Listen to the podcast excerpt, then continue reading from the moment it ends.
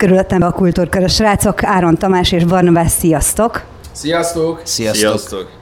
Itt vagyunk a színen, milyen érzés Szegeden ismét itthon játszani?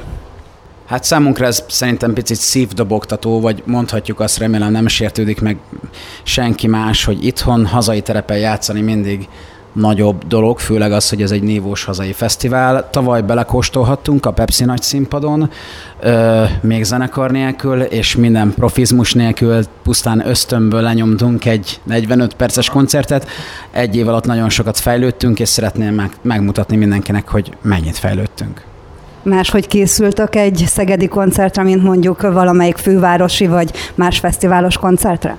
Hát én úgy gondolom, hogy lélekbe készülünk inkább más, hogy a produkció az ugyanaz, de szerintem nem. Igen, én is meg tudom azt erősíteni, szerintem lélekben egy picikét másképp készül, itthon van az ember, ismerős arcok, hazai pálya, és ennek sokkal másabb a varázsa, mint hogy elutazunk. Ugyanúgy jók azok a, a, a helyszínek, és, és imádunk koncertezni, de, de csak itthon vagyunk. És a hazai pálya az mindig, mindig egy picit másabb. Hogy érzitek mások az elvárások is esetleg itt Szegeden?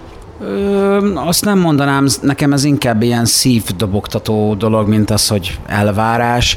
Talán, hogyha elvárásról beszélünk, az azért lehetséges, mert hogy olyan előadókkal léphetünk fel ma, mint például a Tóth Andi, vagy a BSV, a Brunoék, szóval ők már mind előrébb járnak megérdemelten, és azért ilyenkor talán emiatt van az emberben egy normális, egészséges bizonyítási vágy. Hát szerintem Uber király. Szóval, szóval nem tudom, két éve kezdtük ezt az egészet, kis home stúdióba, ökörködtünk, hülyéskedtünk, aztán egyszer csak most itt vagyunk, már másodjára a színnek a, a színpadán, most a Cibbank arénában lépünk föl, én még talán még nem nagyon dolgoztam föl, hogy mennyi minden történt velünk itt az elmúlt évben, hogy Áron is mondta, hogy zenekaros formációt tudtunk hozni, vizuálunk van most már, te, saját technikusunk, tourmanager kezdve mindenki, úgyhogy, úgyhogy áh, mint, mint egy kicsit még álomvilágban lennénk. Említettétek, hogy ugye talán évelején még akkor csak hárman voltatok, és utána jött a zenekari rész. Hogyan sikerült a két tagot becserkészni? Hát a két tagot azt úgy sikerült, hogy akkor még voltunk egy bizonyos kiadónál, és igazából ők által ismerték ezt a két zenészt, és akkor úgy sikerült ezt így összehozni, de én úgy gondolom, hogy nagyon megfelelnek. Annyit pontosítanék, hogy nem kettő tag van, majdnem tíz tagból áll a stábunk, szóval van egy elektromos gitáros, a Borbényi Dani, van a dobosa, a Gergely Sim, és van a basszusgitáros, a, aki nemrég csatlakozott, ő a Szűcs Peti, van egy tourmenedzserünk, ő kettő van, a, vagy a Sas Peti, aki amúgy a a Horváth Tominak, vagy pedig a Molnár Dani, aki többet tud velünk lenni, és akkor van a BG, ő egy cég, aki nekünk biztosítja a technikai eszközöket, ő onnan általában mindig más technikus jön, de hát van egy profi stáb, meg transport cég, aki így minket forikáz. És hát a transportosunk Zoltán, akit imádunk és szeretünk és puszilunk innen is. Mit jelent ez a zenekar életében, hogy most már ennyi nagy staff, vagy ekkora nagy staff van mögöttetek, hogy látjátok?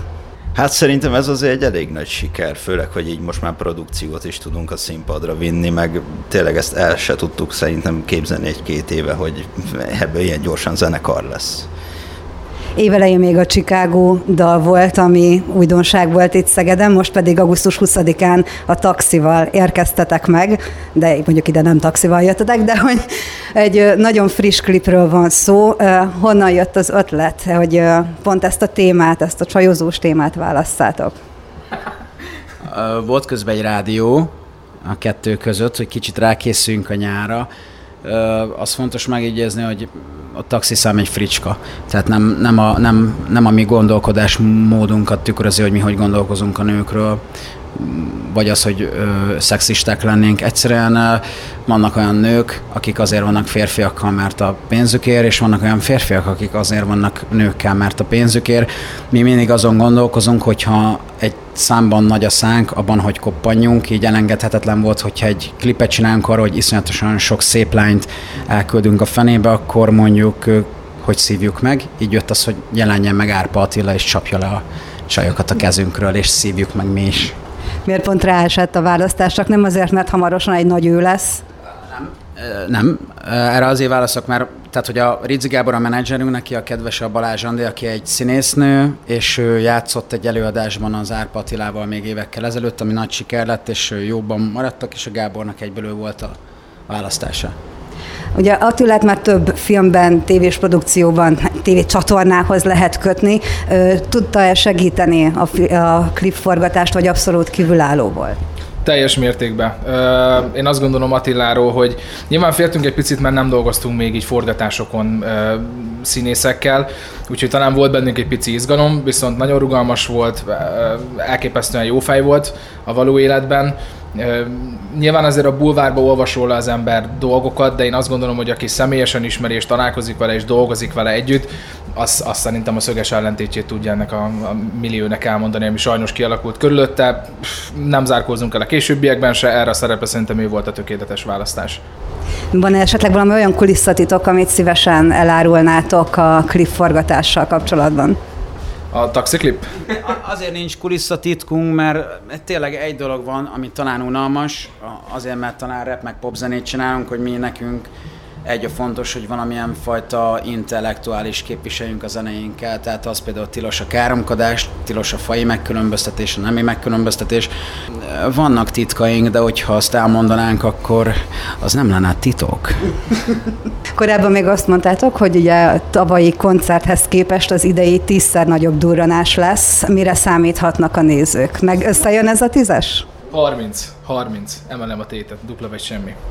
És mi, mit láthatnak a, a, azok, akik ellátogatnak a koncertre?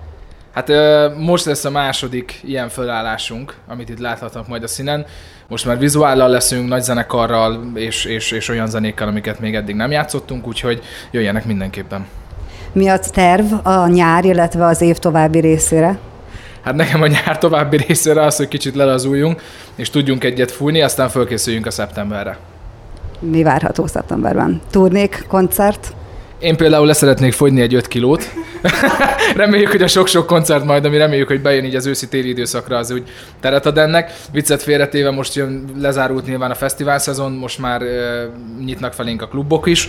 Sokat fogunk járni Budapest, Pécs környékére, e, Szombathely, e, Kecskemét, Szeged, úgyhogy most így elkezdjük ezt a klubos időszakot, és hát nagyon-nagyon várjuk már.